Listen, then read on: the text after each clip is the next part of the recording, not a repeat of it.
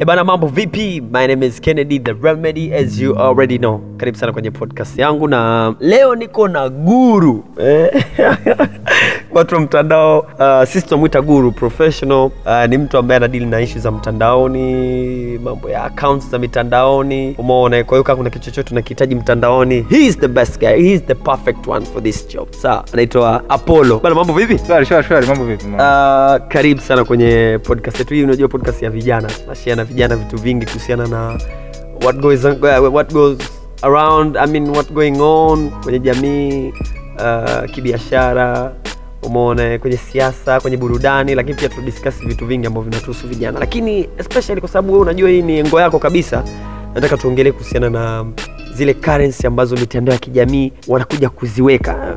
Unajua facebook ulituambia kipindi fulani kuaga na cryptocurrency anataka kuitambulisha. Pia instagram na nini utakuwa unaweza ukanunua bidhaa kule. Sio kama kibongobongo tunaofanya tunaona bidhaa alafu unampigia mtu simu au anakutumia whatsapp alafu unamtumia pesa kwa kutumia mitandao ya simu. Hii ni ya tofauti kidogo hebu tuelezee kidogo. Alishu ni kwamba sasa mambo yana change, alafu uh, kama kwa ufuatiliaji wa, wa mambo yanayo happen hapa duniani, kwa mwezi Juni ulipokuwa umeanza, Facebook alitangaza ishu yake kwamba anakuja kutengeneza cryptocurrency ambayo ameita neno jina la Libra. Ni unapozungumza cryptocurrency ni kama ni, ni coins, ni mfumo wa malipo ambao unakuwa unafanyika kwenye mitandao sasa hivi ambapo tunafahamu ishu kama za bitcoin na unafahamu litecoin ambapo watu wanaotumia hasa kwenye dark web au wanaotaka kufanya malipo ambayo hayapo centralized. Unaposema malipo centralized ni kwamba unajua mtandaoni unapokuwa unafanya malipo benki ndo inayokuwa in charge ya kusimamia una kiasi gani kwenye kwenye akaunti yako.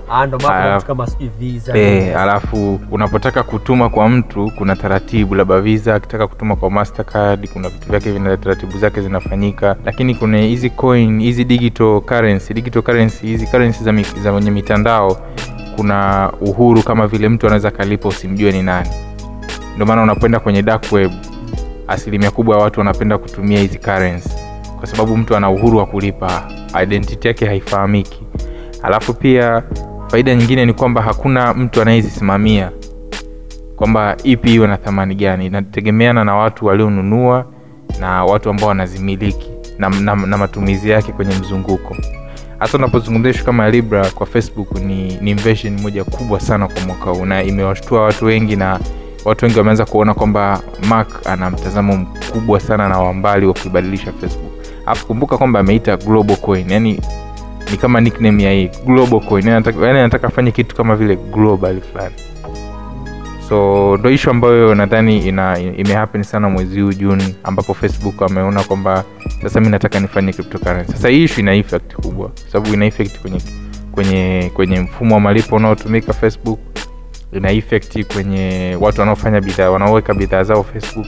Watu wanaweza wakaja wakafanya malipo straightforward. Na ina siri kubwa sana. Nadhani ndo tunaweza tukavishare kwenye kwenye kwenye hii podcast tukajaribu kujadili vyote kwa pamoja ili kuweza kutoa picha kwamba mambo yako vipi na watu waweze kuelewa hasa wale watumiaji wa facebook wa instagram. Na sahivi tunajua kuna vijana wanaweka product zao wanaziuza wanatangaza. Kuna mambo mengi yanakuja. Ni fursa kwao pia unavyoona. Um, kuna wale watu sasa ndo wenye bidhaa zao na vitu kama hivyo hivi sisi inatunufaisha vipi? Kwa sababu unajua kibongobongo tumezoea actual money. Isienda mtu akutumie kwenye simu airtel money tigo pesa ama sijui eh, sijui nini nini pesa. Hii crypto kwetu inaingiaje as a- as a pesa sasa kabisa unakuwa nayo? Um, kwa mfano unapoona facebook wanapokuwa ametoa ametoa karensi yake ni thamani yake yani kama ilivyo T shillings. Ni thamani ambayo watanzania wamekubaliana iwe ndo tunafanya katika mabadiliko mabadilishano ya, ya fedha.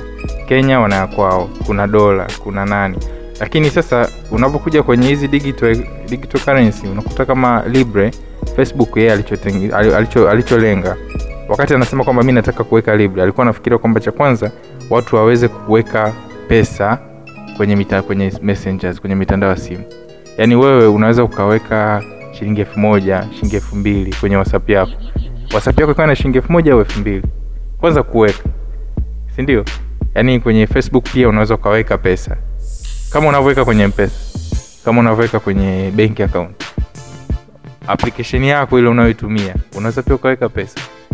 Kama ukiweka pesa inamaanisha kwamba Eh, eh, Lazima eh, utume. okay. kwa hiyo inakuwa hata whatsapp baadaye inakuwa na pesa. Eh, kwa whatsapp sipo chini ya facebook. Kwa hiyo yeye anacholenga ni kwamba hata whatsapp itakuwa ina pesa. Ni kama mpesa. Kuna mtu anaweza kawa anasaliwa kwenye mpesa lakini anaela kwenye whatsapp. Crazy. Mitandao ya simu then itaathirika ita, ita, ita, kwa namna moja ama nyingine. Yes yes obvious. Lazima mitandao ya simu itaathirika sana kwa sababu kumbuka kwamba asilimia kubwa ya watu wanapenda sana mitandao ya kijamii. Hasa imagine tunafikia kwenye kipindi ambacho duniani generation hii inayokuja kila mtu ana ana, ana, ana, ana wallet kwenye mitandao yake sasa kingine ni kwamba kuna watu wanaofanya bidhaa zao wanazitangaza. Mtu anaweza akaweka bidhaa yake pale labda instagram mtu akainunua. Akasema aka, akasema mi nakubali ku, kuinunua hii bidhaa. Akakonfirm labda kuna utaratibu ambao atakuja kuleta ambapo mtu akisha konfirm anainunua pale pale. Kwa hiyo mtu anapata taarifa mwenye akaunti anapata taarifa kuna huyu amenunua hii bidhaa ametuma kiasi hichi na hichi kwa sababu kuna bidhaa hii na hii umeiweka hapa and then anakubali kwamba "Eh, okay nimeipokea anaweza aidha akampigia simu akafanya sasa ule mchakato wa kumtumia bidhaa yake. Kwa hiyo ni hizi ambayo mtu mtu hana haja ya kukupa namba yake ya simu. Mm. then uh, ndo point ya usiri privacy inapoingia. Inapoanza anza kuja. Kwa sababu kumbuka facebook naye anapata tabu ya usiri.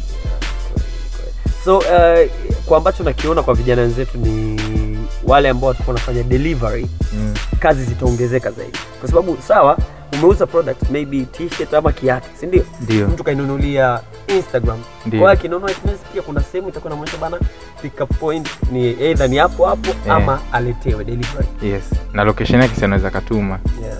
yeah. lakini pia kuna ubaya wake kwa sababu haina haja ya kumlipa mtu mpaka akupe namba yake ya simu. Unaweza ukamlipa mtu kwa sababu tu umeshamwadi as a friend au kwa sababu tu umesha communicate naye amekupa id yake umtumie pesa. Kwao unamtumia mtu kwa mfano ukimtumia mtu kwenye mtu unamtumia mtu kwenye instagram unamtumia pesa.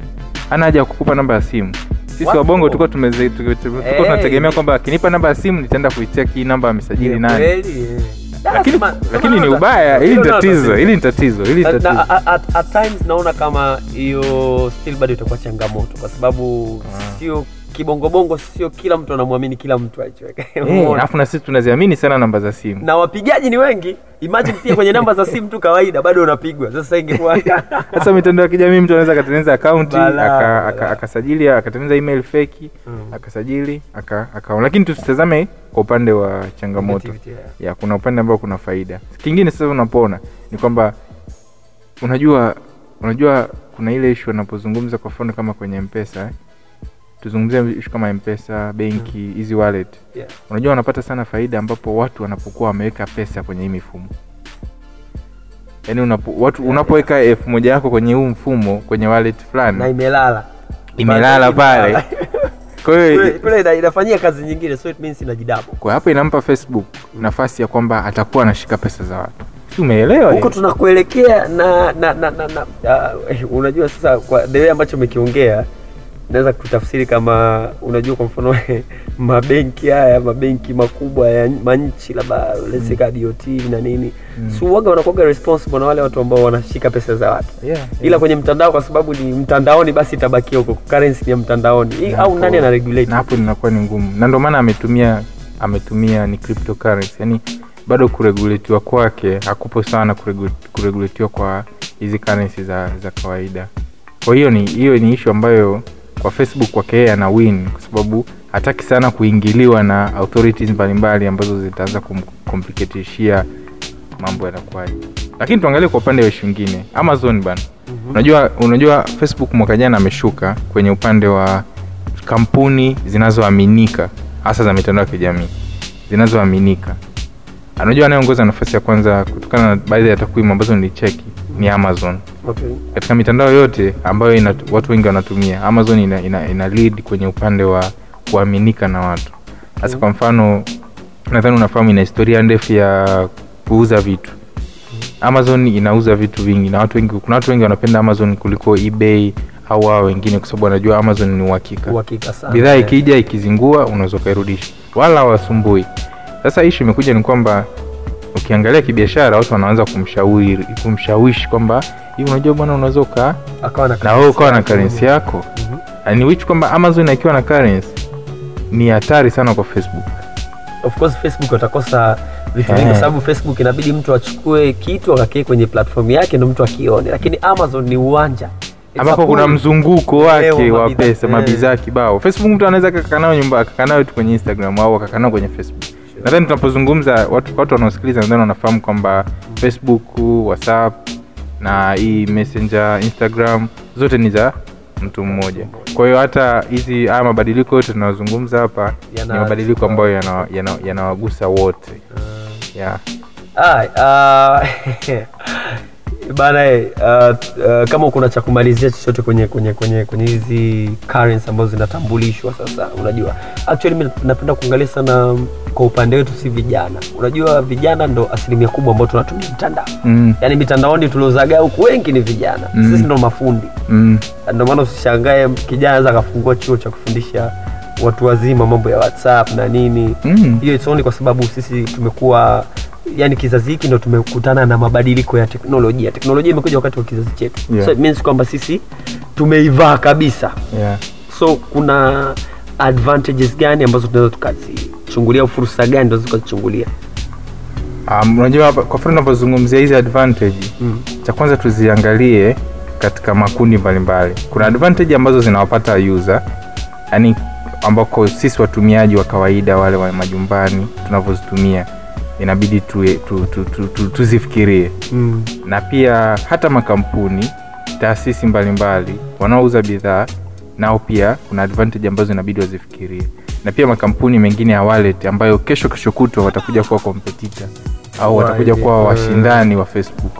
Kwa mfano kama tunapoona mpesa lazima atakuja kuwa mshindani wa facebook. Yeah. Sindio kwa sababu Yeah. hata baadaye mwenyewe kusema mi natambulisha currency yangu hey.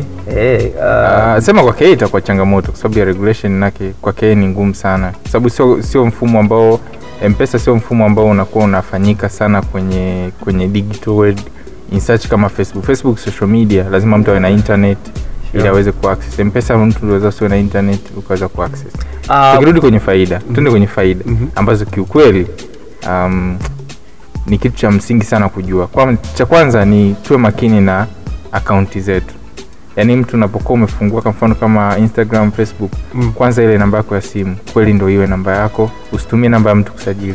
Ile namba ya simu pia huo umeisajili ili siku kutakapokuja kuipoteza kuja kuipata iwe ni rahisi. Sababu ndio itakao kusaidia ku, ku, ku, kusimamia hizi ishu zote za wallet ya mitandao ya kijamii. Sure. cha pili kwa wale wanaouza bidhaa huu ndo muda ambao inabidi waweze ku, kuweka upekee wa bidhaa zao ili baadaye utakapokuja kuwa na urahisi wa watu kufanya malipo kwa wao itawasaidia sana wao tayari inakuwa wameshajijengea jina mm. kinachobaki tu ni watu tu kuhamia mfumo mpya wa kufanya malipo ambao kwa wao utawazidi kuwasaidia kingine ishu kwa mfano kama mpesa tigopesa hizi wallet zote za mitandao ya simu Mm. mabenki huu ndo muda ambao inabidi wafikirie njia mpya ambao wanaweza kaja wakashirikiana na facebook badala ya kuwa maadui. Serikali nayo pia inabidi iwe katika kipindi ambacho inabidi um, ijue jinsi ya kuregulate vizuri. Kwa sababu mitandao ya kijamii inakuja kufikia hatua ya kuwa na wallet.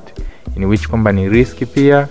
Unajua kuna ishu nyingi kuna money laundry policies mbalimbali za watu kutu, kutu, kutumia fedha kiusahihi. Yeah. watu wanaofanya betting kutumia ule mfumo wa kiusahihi. Kwao mwisho wa siku ni, ni, ni, ni, ni kitu ambacho yani watu wote tuwe wafuatiliaji wa nini kina happen tunapoona mitandao tunapoona uba analeta sijui huduma fulani mpya huyu anapoleta huduma mpya hawa wote kina mak wanafikiria jinsi gani wanavyoweza kuisimamia dunia vizuri na kuacha kitu ambacho kitakuwa kina significance kubwa kwa watu. Kwao na sisi wenyewe kama kama user tuangalie kwamba hawa jamaa wanaenda wapi. Na sisi tuwawai au wedha wanapokuja kutuwai sisi tusio kwamba tunaanza. Sio wapi eti ndo tunaanza kufikia.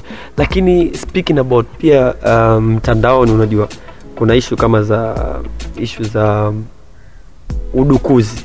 Kama watu wana uwezo wa kuiba pesa kwenye online banking what about cryptocurrency? Kama mtu anaweza kuiba account ya mtu kudukua ikawa yake what about cryptocurrency? Au ndo yale mambo kwa sababu sasa hivi tunakuelekea ukiwa na umesajili namba yako kwamba akaunti yako utaipata ya kwenye cryptocurrency ni, ni, ni ngumu yani ni, ni riski sana mtu anapokuwa amekuibia kwa sababu huwa inaficha sana zile historia za historia za za malipo za miamala ya watu. Alafu na pia kumbuka haisimamiwi na mamlaka fulani kwamba unaweza ukaenda ukajaribu kutrack kwamba kuna hichi kimehappen.